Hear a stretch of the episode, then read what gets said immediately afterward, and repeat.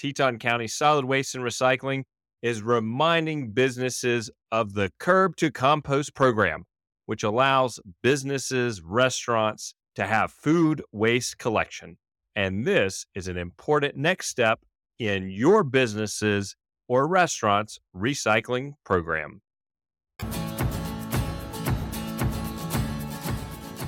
You are tuned in to episode 183 of the Jackson Hole Connection. I'm sharing fascinating stories of people connected to Jackson Hole and connecting the rest of the world.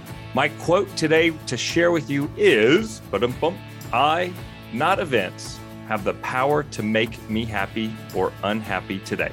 I can choose which it shall be. Yesterday is dead, tomorrow hasn't arrived yet. I have just one day, today and I'm going to be happy in it. And that's from Groucho Marx. And folks, each of our episodes are possible through the support of our sponsors. And today we have Teton County Solid Waste and Recycling sponsoring this podcast. Do you want to be a better recycler? Well, you can by using the Recycle Coach app, now available to Jackson Hole locals and visitors. And additional support comes from the Jackson Hole Wine Club. We're making the experience of exploring new wines as easy as taking a sip. Get out there and try it today. Visit jacksonholewineclub.com to find out some more information. And welcome everybody to the Jackson Hole Connection. This is the place and space I share stories with you today. Today I got to spend some time with a former guest Dave Camp Schulte. He's been on the show twice, and he and I took a walk outside. We got to connect with each other, just share our stories, talk, and enjoy life and being outside in the sunshine. And that's what this podcast is about. It's about people sharing their story. We can all learn from each other, learn so much by just having a conversation with somebody. A few years ago, I didn't know Dave Camp Schulte, but now he and I connect when he comes into town. We get coffee, have a conversation, maybe go for a walk. And you might be able to do that with somebody you might not even realize as well. So get out there and connect with somebody today.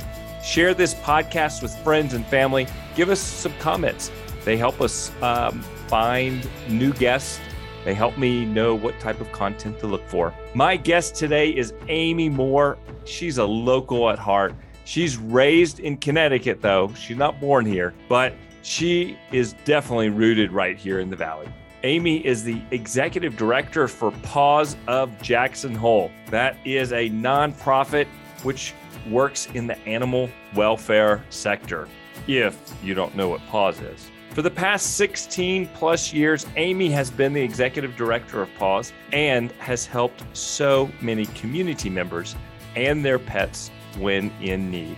But there is more that Paws does Paws serves three counties in this area and has now adopted an animal shelter just over the pass in the Victor Driggs area.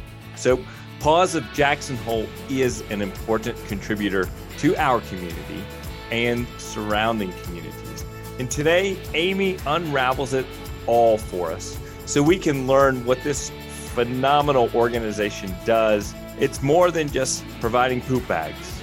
So, everybody, tune in and listen and learn how you can help be a contributor to our community just like Paws.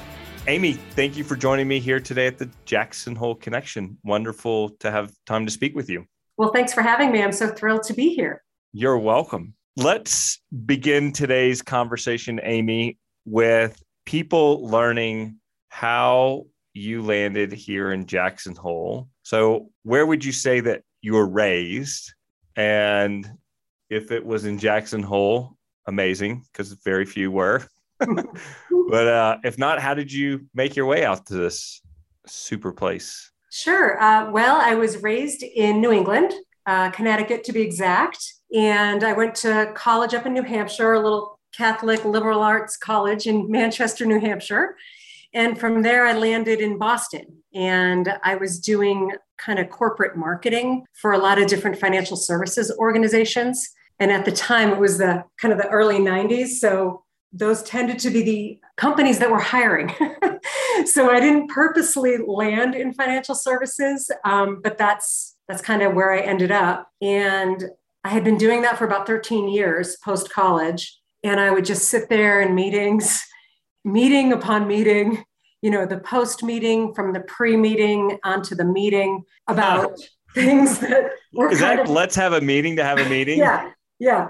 So, and it was all, it was fine, but I just wasn't passionate about any of it. And, you know, I had all these friends in the industry and they just loved the business so much. And I just didn't get it. And I was doing direct mail. So we're creating, you know, at one point I was at Fidelity and we're creating these direct mail pieces that were going out to 250,000 people. And I knew that I'm, you know, working overtime and I'm staying up at night, at night and I'm worried about the deadline. And this stuff is going directly into the garbage. Mm. so in 2004, I had come skiing out, out here and a friend, uh, my sister had dated a guy from Jackson. So it's kind of serendipitous. He was like, You guys need to move to both my sister and I. And I had never even considered it, it wasn't even on the radar. And he just put this idea in my head. And I'm like, I should move. And I did. it was like that much of a decision. I'm like, I'm not enjoying what I'm doing. And this place is beautiful. And so, and we, you know, I had a couple of acquaintances that were super nice and welcoming. And I went to my boss and I told him I was taking a year off. And I had this little condo in Boston and I put it into the rental pool and I, I came out here and I never went back. and was that in 2004? Yeah, that was in 2004. All right. Well, how long did it take you to say, see you later, boss? I'm leaving from the time that somebody said you should move out here? So let's see, I think it was like, oh, President's Day weekend, probably. You know, that's when my sister and I used to always go somewhere skiing President's Day weekend. And then, so that was when the idea was planted. And then Memorial Day, I came back and I think I had quit my job in July. Oh, that was fast. Yeah. And so my sister had a friend who um, they had a condo up at golf and tennis. Mm-hmm. And they're like, if you need a place to live, you know, you can just stay at our place. And I'm like, well, I'm leaving. so yeah, they, they allowed me to stay there. They, they charged me very little rent, which was nice. And I packed up this giant, ridiculous suburban with most of my belongings. I put the rest into one of those, you know, portable pods. Mm-hmm. You know, those things they deliver the pod and you just throw all your stuff in it and then they lift it away. And so, um, yeah, within a year, I had sold my condo back east and I had moved here officially. It kind of sticks to you, doesn't it? It does. Yeah. I, I, thought for sure I was just going to take a break from corporate America. But then you get out here and you see the beautiful sky and you get away from the city and the fresh air and you can drive home at lunch in five minutes to feed your dog or to go for a walk by the creek. And it's, it's very hard to adjust your brain to going back to city living after you've experienced that. Oh yes. Oh yes. I I can certainly resonate with that. Yeah. Sure. And so, what have you been doing out here? So, right when I got here, it's so funny. I, I got a job bartending. I was 35 years old, and I had kind of waitressed and bartended sporadically a little bit. But um, 43 North was brand new. Do you remember that? Oh yeah. So they needed people, and I started bartending but it was exhausting. I, it was like I was too late to be part. 35 was too old. And that place was staying open. I mean, I'd be there till 3 30, 4 o'clock in the morning. I'm like, I'm tired. Mm-hmm. Yeah. you know? So then I got a job um, just like as an administrative assistant. I was kind of just float floating around trying to figure out what I was going to do because I couldn't I couldn't continue to live you know on the salary that I was living. I had taken like a home equity line of credit out of my condo. So that was not wise. Yeah. Coming out of financial services, they tell you not to do that, right? Mm-hmm. So I started dating this person, and his um, cousin was the ED at PAWS. And she was kind of on her way out. And she said, You know, you should interview for this job at PAWS. And I'm like, I don't have any experience in nonprofit, but I love animals. And she said, you know, at the time, PAWS was this really young organization. And she's like, you should just apply. You'll love it. And I did. And I went to the first interview and they had 18 board members. 18. 18. Yeah. And the budget was $140,000. So that was a lot of board members for a very small budget. Yeah. Yeah. And I we went to this conference room and it was all of them interviewing me. And it was really good. And they were all super nice and they were all really passionate. Yeah. And I got the job. I couldn't believe it, but, and I didn't really know what I was getting into at all. So I took the job and it was um, just me. And we had this little office next to, um, God, at the time it was Food Town. Remember Food Town? Oh, yeah. which became Lucky's, which now is REI. But uh, yeah. we had this tiny little office upstairs. I was all by myself. And I'm sitting in there just going through files like, how do I run a nonprofit? Hmm. And this woman walked in within weeks and she brought a check for $10,000. And I'm like, huh, could it be, could it be that easy? I'm like, who walks in and just drops a check for 10 grand? And she was the nicest lady and we're still we're still very close to her. And she had lost her husband and her dog in the same couple of months. And mm. so she was donating in honor of, of the two of them and it was amazing. So what i found is people in this town and, and nationally are very passionate about their pets. They are very passionate right? about their pets. Yeah.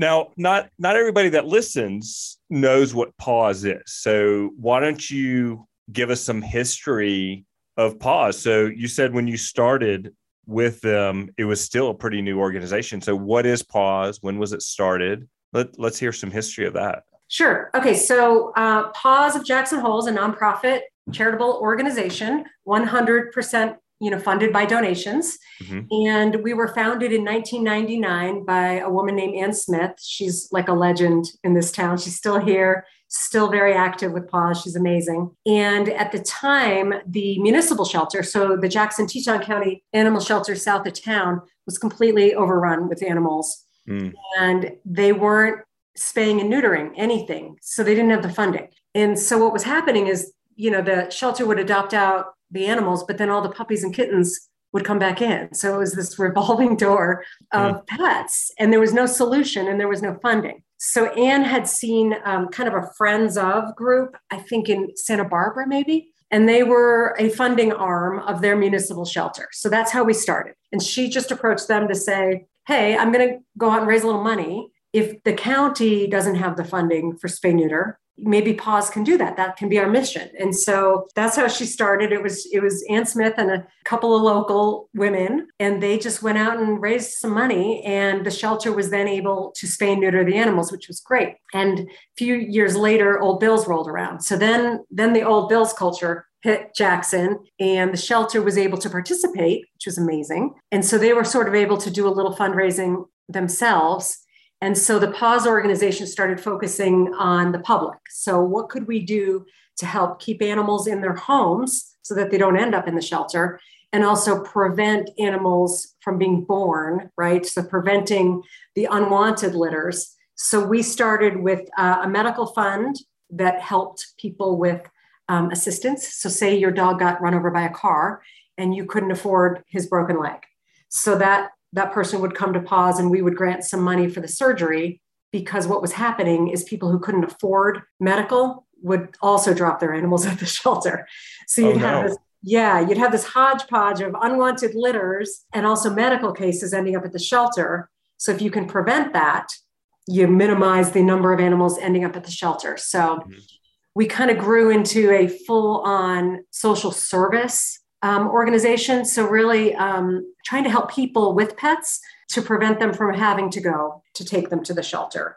So, over the years, since 1999, we have become this kind of full service. Anytime there's like a need in town, so say the county can't afford something, like disaster response is a perfect example. So the town and county have Teton County Emergency Management. We have wildfires every now and again, right?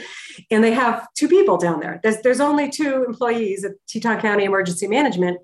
And when Katrina happened, so remember Katrina? Oh yeah, huge.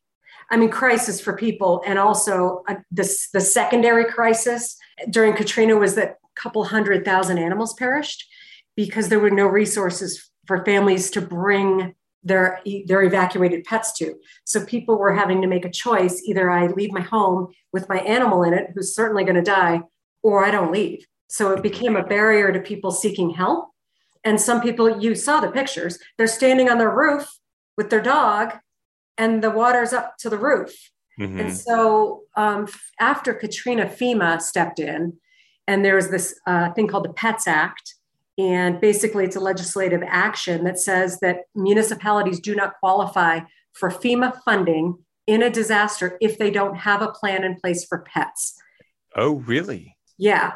So, but then what the, the side effect of that is all these counties scrambling to try to find resources to put a plan in place for pets who don't have resources, right?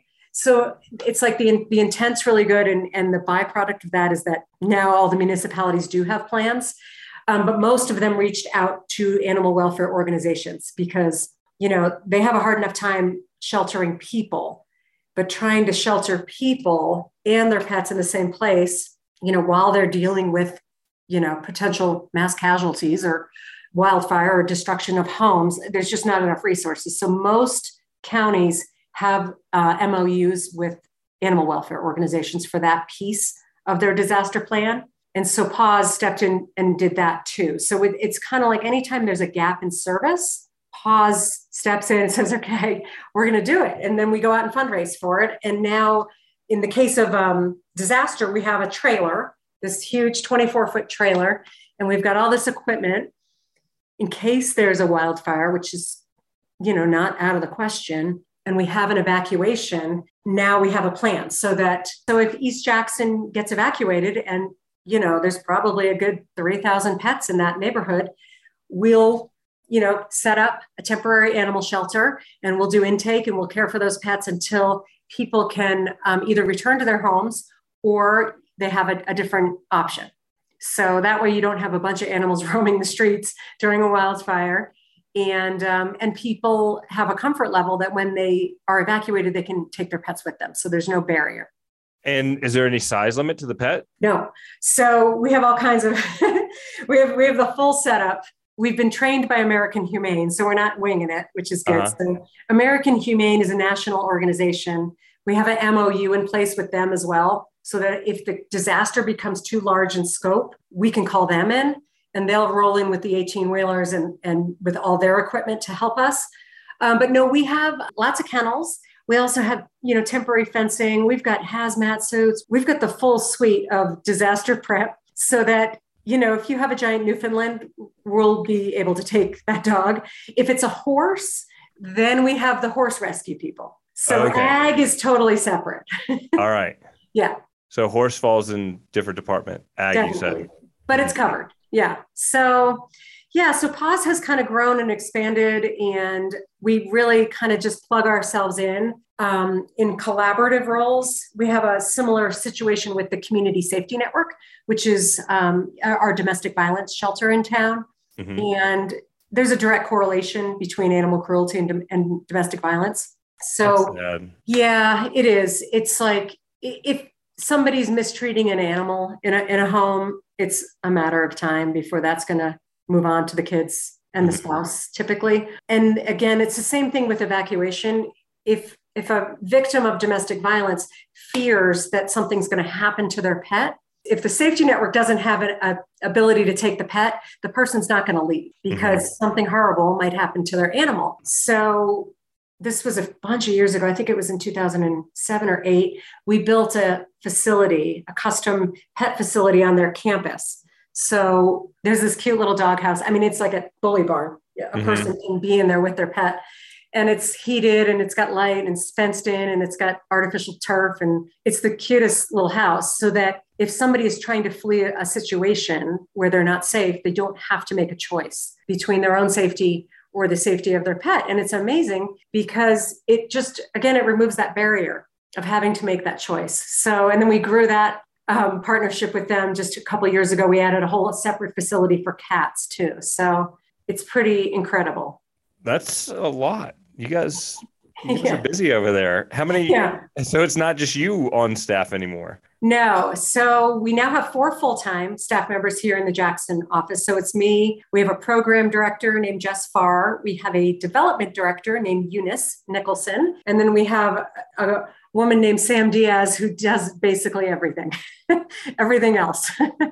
so she's admin, she's program facilitation. So when we have people who need spay neuter assistance or medical assistance, she has to process all those applications. So it's typical financial services um, and financial assistance. So there's a process by which there's an application, and Sam, Sam's responsibility is to talk to all those people. And last year, I think we processed 900 spay neuter applications in Jackson, Star Valley, and Teton Valley. During COVID, it was 1,200. So that in of itself is a full time job. wow, that's a lot of animals to be spayed neutered. Yeah, but it helps. I mean, it's kind of a proven um, way of dealing with pet overpopulation. So, communities that don't have strong spay neuter initiatives have higher euthanasia rates at their local shelters because they run out of space.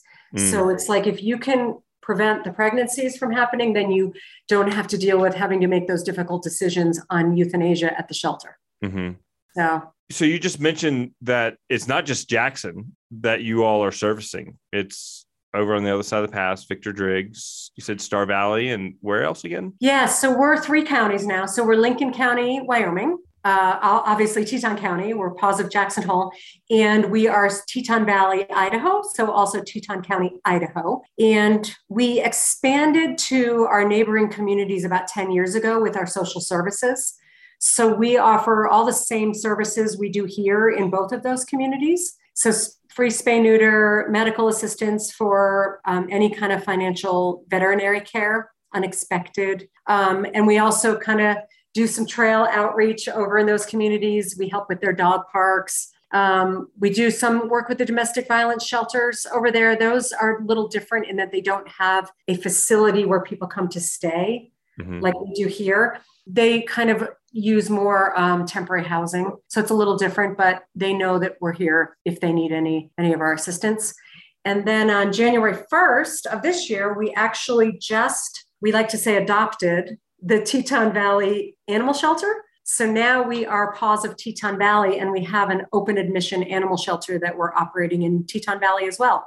So we kind of this year rounded out our services, and now we actually do have animals in our care as well. So when you say Teton Valley Animal Shelter, that's over in uh, Driggs. In Driggs. Yep. So you operate an animal shelter now. Yeah, it's now, been only what 13 weeks. yeah. Now, what caused you all to, for the need to take that over? Out of curious. So we've been partnering for many years. So part of um, the services that we had been providing with all these social services we were doing grant funding to all three of our local shelters. So Teton County, it was mm-hmm. always part of our mission to help them fund things that they couldn't afford. And then Star Valley, we had been granting money to that um, shelter for years. Same with Teton Valley. And so with Teton Valley, they had a really lean board. They were kind of struggling with fundraising, really awesome care, and they own their building, which which is unusual. So they own five acres that they had gotten donated over there and a building, which is an asset.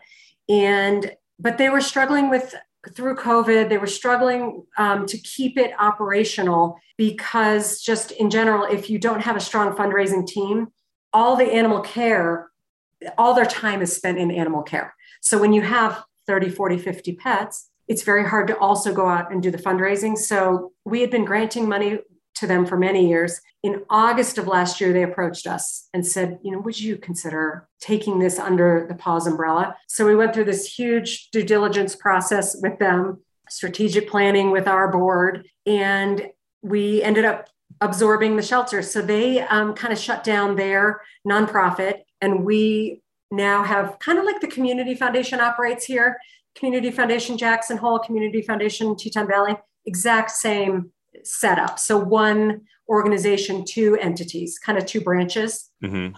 Um, and it's been really good. Um, you know, we haven't owned a shelter, so we're all learning still on how to do that. But we have a really good staff over there that we kind of brought in. So we inherited a staff that had already been running the shelter. So that's been super helpful. That makes a big difference where yeah. the operations continue happening. You're just there to make sure they have the money to operate. Correct. yeah. yeah yeah so that's been really exciting so now we're just kind of trying to figure out how to take you know we're still only the four of us there's seven of them operating the shelter so now we're four here and seven over there um, but we still have to do a lot of fundraising so our budget just grew dramatically and um, we didn't have a whole lot of relationships in teton valley before this. So now we're spending a lot of time over there just trying to meet members of the community and engage them and, and do some fundraising over there. So, with the growth of staff and your responsibilities, your board has got to be at least 36 to 50 people. exactly. well, we're adding three. We're, we, we actually only have six right now, which is lean, real lean. So we're adding three this year and maybe a couple more next year. We we really want to add a couple from Teton Valley. That'll be important to have a couple residents of Teton Valley on the board because that'll help us with inroads with that community. So we're in the process. My next call after you is with a couple board members to talk about how are we going to onboard some of these folks. So sounds a lot more manageable than 18 people are growing exponentially with board. Yeah, it was so interesting. I think at the time they knew they had to grow their board uh-huh. and they just threw it out to the community. Who wants to join the PAWS board? And they got all these people. So we've learned that you know 18 is too many, six is too few. Like nine to 11 is kind of a, a perfect number for us. Yeah, cool. Yeah. Amy, we're going to take a quick break to get a word from our sponsor, and we're going to come back and learn more about PAWS. All right. For residents looking to reduce their household waste and become better recyclers, look no further than the Recycling Coach app. And it's brought to you by Teton County Solid Waste and Recycling. Folks, it is springtime around here, and we are cleaning out our houses and our garages. So make sure you get in touch with the Teton County Solid Waste and Recycling Department so you can find out what is recyclable and what should really go in the trash. Or you can use the Recycle Coach app. Some things we don't realize that our county recycles or helps dispose of are those harmful chemicals, paint. You can recycle mattresses. It is unbelievable what can be recycled in this county. So, if you want to learn more, get that Recycle Coach app or call the County Solid Waste and Recycling Department or look them up at tetoncountywy.gov slash recycle for access and information. You can become a better recycler today, reduce what goes into the landfill, be good for our environment. Download the Recycle Coach app for free. Teton County Solid Waste and Recycling estimates that approximately 3,954 tons of food waste are disposed in the trash right here in Teton County every year. This makes food waste the next frontier material in the quest to achieve our county's goal to reduce waste and recycle more, which will help us aim for zero waste. For more information on Teton County Integrated Solid Waste and Recycling's Curb to Compost commercial food waste program, visit tetoncountywy.gov slash recycle and join today.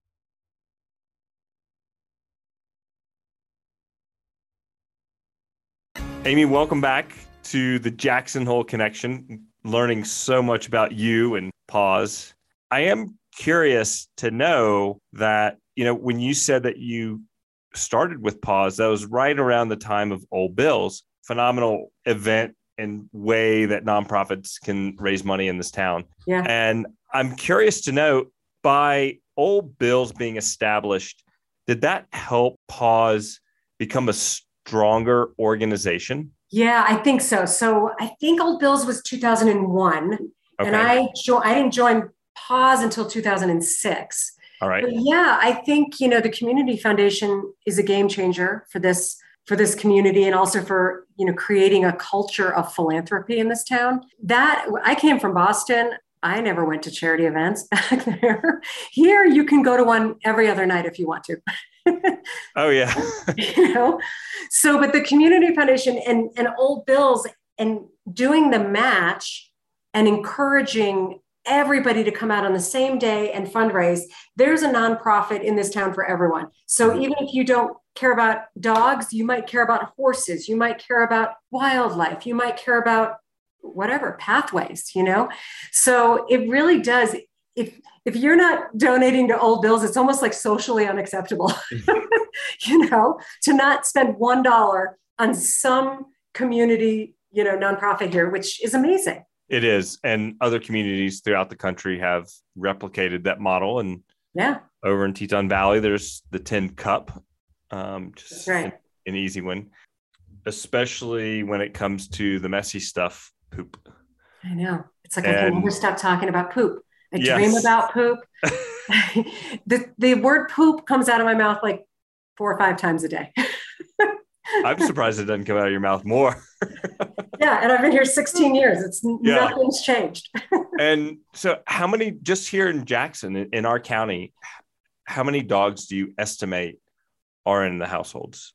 We actually try to have data on that.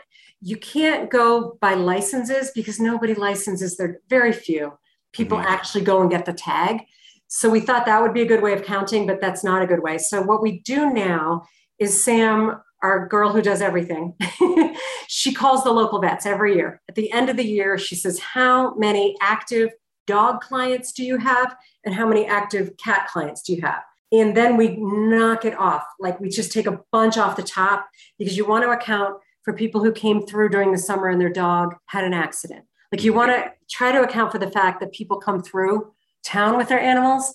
So mm-hmm. it's like, then we take 200 off the top of every clinic and we still every year come up with 10,000 dogs every year. Woo! So, and again, like it's almost like you move to town and the first thing you do is get a dog.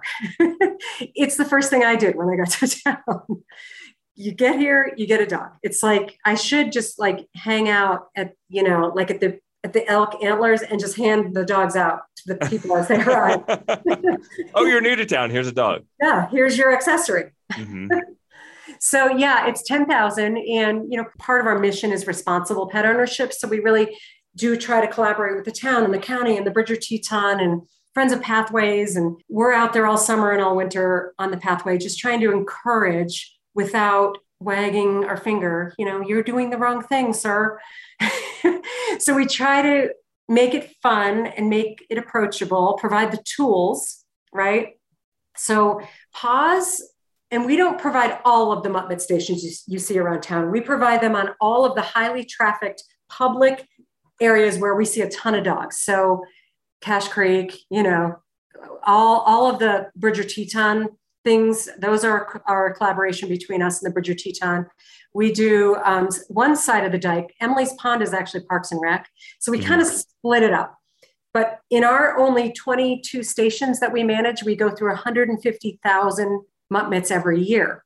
So then you look at neighborhoods who have mutt mitt stations and you look at um, the pathways who have stations. So we get calls all the time with people really upset about how much poop is out there. And my response is always to try to turn the conversation around to say, but think about what is being picked up. Just in our stations alone, 150,000 piles are getting picked up every year. So mm-hmm. if you think about the other stations, we're probably picking up between 300 and to 400,000 piles every year, which is pretty miraculous, even though it feels messy out there. Now, how do you help educate people to be better pile picker uppers? so it's evolved and we keep evolving because we're like, how do we get to the people that don't follow us on social, right? It's like the people who follow us are, we've already We've already, you know, got them in the fold. Um, so we used to do movie theater ads, which were fun. You know, with COVID, we kind of pulled them because it wasn't a good use of money. Um, we, we've done print ads for years. We used to have, you know, three ads a, a week in the in the newspaper. So now we're on Buckrail. So we try to reach people that way. We have trail ambassadors who, you know, go out there and talk to people and, and hand out mitts and leashes and things like that.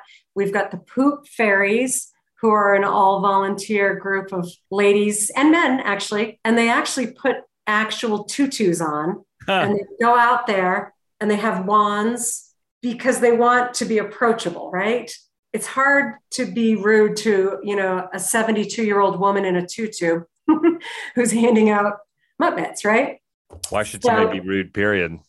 I mean, we've tried it all. I, mm-hmm. One year I tried offering a cash prize. I, I mean, some donor said, All right, I'm going to put up $500. We're going to go out to Cache Creek this spring, you know, because now it's all starting to become unveiled. And she said, We're going to do a $500 cash prize for the most poop that somebody could present to us. And sadly, the only people that showed up was me, mm. a couple of board members, and a couple of staff members, and three really amazing volunteers One of them was Karen Tara, who was amazing. She's a you know legend in town, and a few others. And finally, we're like, they helped us clean up, and then we're like, should we just dole out this cash? and we ended up like just giving them each whatever. Most of them said just donate it back to the mm-hmm. organization, but we've tried a wide variety of different ways to encourage, and we're open to suggestion. yeah, it's you know I was we took our dog up to Cache Creek a few weeks ago, and it was pretty quiet, and we were starting at the parking lot with somebody, and they stopped there, and their dog wasn't on the leash yet. I was like, you know, this is still the leash area. She's like, oh yeah, I'm sorry, there just weren't a lot of people here, and it's not about people. No. And I said, you know, it's it's about the poop.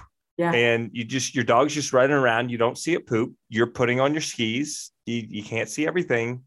Yeah. And it's also the animal um inter- well, it's the moose out there. You know, it's mm-hmm. like the the wildlife is so stressed this time of year. They're they're out of their energy resources, so they can't afford to be chased or harassed.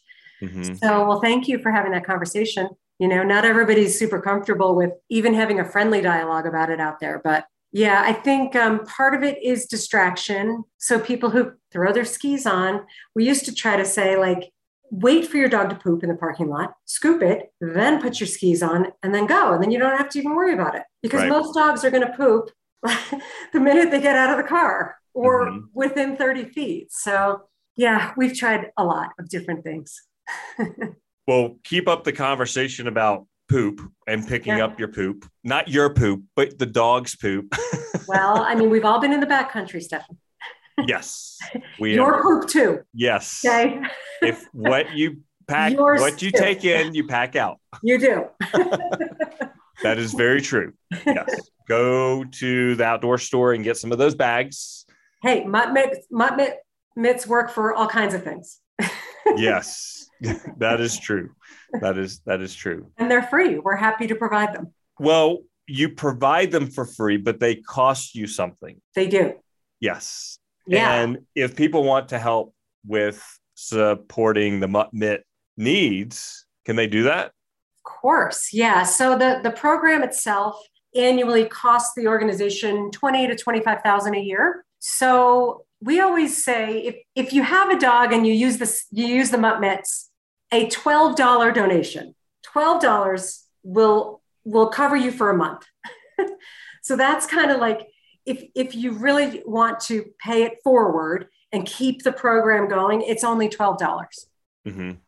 And so we have our little Venmo um, codes out there on our Mutt stations. We try to make it super easy for people to do that. Oh, that's awesome. Yeah. Yeah. yeah. So if you're ever if you're ever walking by one of the PAWS stations, the Venmo is right there. Super easy. Oh, that makes sense. That's yeah. super.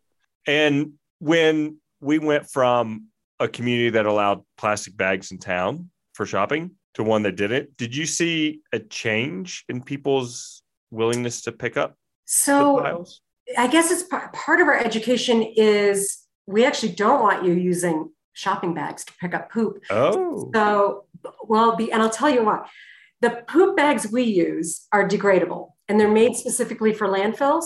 So they start degrading the minute you use them. They're like the perfect product for this. Most of them end up in the landfills. So biodegradable bags actually require sunlight. These don't. So the minute they are used, they end up in the landfill, but they start decomposing immediately. Mm. So we prefer you use the mutt mitts and not even worry about recycling the the plastic shopping bags because what happens with that is they don't degrade. Mm-hmm. So the mm-hmm. poop ends up in this bag that actually prevents it from decomposing. You following? Yeah, I hope people aren't having lunch while they're listening. I know I'm so desensitized to the topic. It's but like, it, oh, it's yeah. important conversation. Ooh. Now, what about the mutt mitts, the bags that we go purchase at the grocery store or a local pet supply store here in town?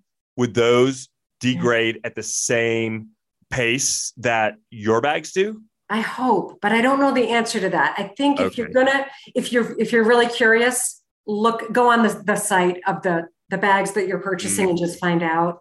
Again, you don't want to use.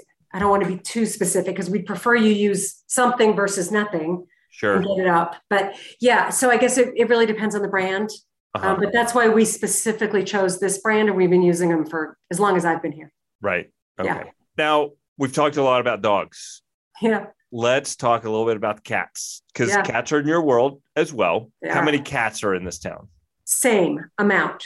So no it- way. it's a lot. Yeah. Really? We don't see them. You just don't see them because a lot Oh. of the cats are indoors. You Mhm. know, a lot of people have indoor cats because it's dangerous for cats to be out in the Mm. neighborhoods. We have birds of prey. You know, you you hear stories periodically of cats getting picked up by birds of prey. Super sad. So a lot of the cats that live in Jackson are actually indoor cats. Mhm. Um, but we see it at the shelter.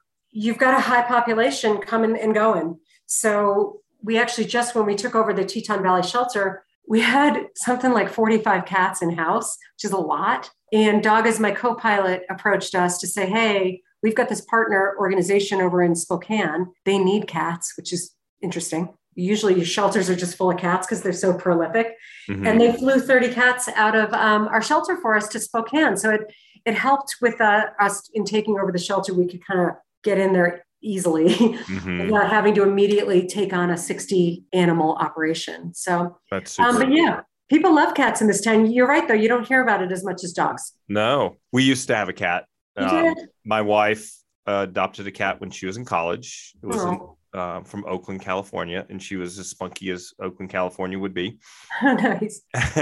and now our youngest son wants two cats. Well, I got a couple cats for you. Not yet. Not yet. Until he's willing to clean the litter box. Because Yeah. they won't pick up the dog poop. But the reason I wanted to transition to cat conversation is what about the cat and the litter box? Can you put that down the toilet? Oh, that's a good question. I think they don't want you, definitely not the litter. If you Yeah. pluck the poop out, I think they don't want it ending up in the sewer system because it's different. Okay. I think if we talk to, you know, Teton County Waste, I think they would say don't. Okay. I think because it's different and the composition might screw with our sewage system. I think they want you to scoop it and put it in the garbage. Yeah. Sorry. I, I think that's that's right. That's why I asked about it. You hear about people training their cats to use the toilet, though. Do you want to try that? I mean, I'd like to see pictures of it. If we get a kitten, then we'll see if the boys will do that. I think I think if it's one family doing it, it's not going to have that big of an impact. If it's the entire community of cat owners flushing their cat poop, probably more of a problem, right? Yeah. Yeah. I could certainly see, see that for sure. Yeah. And when when PAWS is in operation, are you guys available 24/7? So if somebody has an emergency? Vaguely, it's like a it's, uh, the way we describe this job is it's a lifestyle choice. Mhm. so yeah, I mean, we we t- we claim we have office hours, but Mhm. all four of us in this we're always checking the facebook page. People will private message us in the, during by way of our facebook or social media. It's a really good way of getting in touch with us in the off hours because we're all we don't walk away. So i don't have a phone that's operational on the weekends. So we don't it's not like we have a, a special um, line open but if somebody needs us on a weekend we will will respond. And the shelter is definitely it's full service seven days a week over in Teton Valley. So and they know how to everybody knows how to get in touch with you all. They're like PAWS might need to be involved in this. I hope so. You know, I, it's so funny. It's because of our relationships in town. I got a call. I'm at home. It's Christmas Eve, you know, a couple of years ago, and one of our buddies, we we worked with Teton Rentals forever with our event before they stopped doing tents. And one of the guys over there, he called me on my cell phone. He's like, "Amy, my dog's at the shelter. It's Christmas Eve. They're not going to let him out until Monday. Can you get in?" I'm like, "Well, technically, no." But of course, because we're all in the relationship business, I Mhm. called my friend who ran the shelter. She lives in Melody. She's like, I'll go meet him. Mhm. So, you know, that's the beauty of living in a small town that would never happen in a city, right? That's right. So it's a relationship business and it's not always going to work, but sometimes you can call in a favor and someone will do a kindness for you. yeah that is that is true Yeah. are there other organizations in the rest of the country like PAWS that specialize in animal welfare So it's so interesting. Um, yes, there you throw a dart at the map and you're going to hit a town in a state that has uh, definitely a shelter or three and a bunch of animal welfare organizations doing the work. So PAWS was unique in that we were only um, social services. Mm-hmm. So we sort of backed into sheltering where most animal welfare organizations start with sheltering and then mm-hmm. branch out to other things. So we're a little backwards in, in how we've gone about it. But if you look at, if you were to Google PAWS, there's a PAWS organization everywhere. PAWS Chicago is huge. They're amazing. I've gone out there and visited with them and toured their facility. The original PAWS organization, um, which is the one with the trademark, mm-hmm. is out of California, and they are the Progressive Animal Welfare Society. They're an actual acronym, which we're not. And they started with, like, interestingly, elephants, circus elephants. So they actually had nothing to do with domestic pets. Hmm. And they've branched out. And they're amazing because they don't have a problem with other PAWS organizations doing good work. They don't call us and say this is a trademark infringement you know so they if you go to their website they list all the other PAWS websites oh say, that's nice yeah they just say we're not affiliated there, there is no national big PAWS organization but we all share you know information and resources and marketing ideas and the animal welfare organization collaboration is the only way to do it so when you are talking about like dog is my co-pilot, for instance, we don't have the capability to move 30 cats to Spokane, but they do.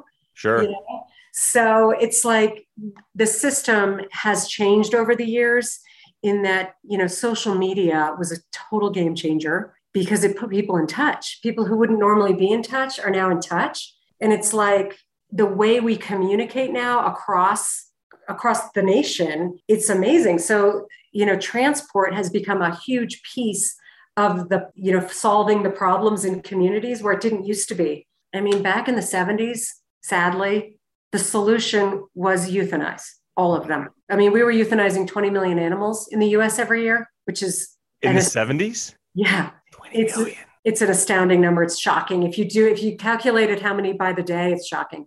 So, yeah. But now and, and even since I've been here, and we keep track of that of the national stats because we want to know. Now we're down to under a million, which it's still it's still too many. Mm-hmm. But because of social media, because of spay neuter, because of transport, partnerships, you know, it's like the whole system is working together to try to get to this idea of no kill and you know the you know not having to euthanize animals and it's really starting to work. I mean, we've seen dramatic, dramatic change in the number of animals getting euthanized, even in the last five years. Hmm. So it's pretty good. And you know, people talk about no kill, and I think there's there's some confusion. it's not no no kill. It's not zero kill because you're always going to have medical cases that come through where you can't possibly do anything and the humane thing to do would be to euthanize an animal or there's just it's just an overwhelming illness or injury mm-hmm. you know that it's so it's there's confusion on no kill versus zero kill um, but most shelters are are trying for you don't have to euthanize for space because that's what people were doing mm-hmm. having to face with we're overwhelmed and it's like the mail there's so many animals coming in so these ones over here have to be euthanized to make room for these ones. It's mm. just an awful system. So it's changing them. And we're watching the progress. And it's like every year we see the number go down dramatically. It's crazy. That's that's beautiful to hear. Um, yeah. and and to know that there's some positive sides to social media. I know, seriously. I always say it's the downfall of civilization, and yet in this instance, it is a total game changer for how we communicate with other organizations and with potential adopters. I mean, Petfinder, if you're looking for a cat, all you have to do is sit on your couch with a cup of coffee, go on Petfinder, and you will see all of the pictures of all the pets by zip code, by shelter. I mean, mm-hmm. you used to have to get in your car and go visit and worry about if they're going to be open and what are their hours. Now you can preview all the animals. So, you know, I'll, we'll, we'll take the bad of social media with the good, right? Yes, yes, yes, we will.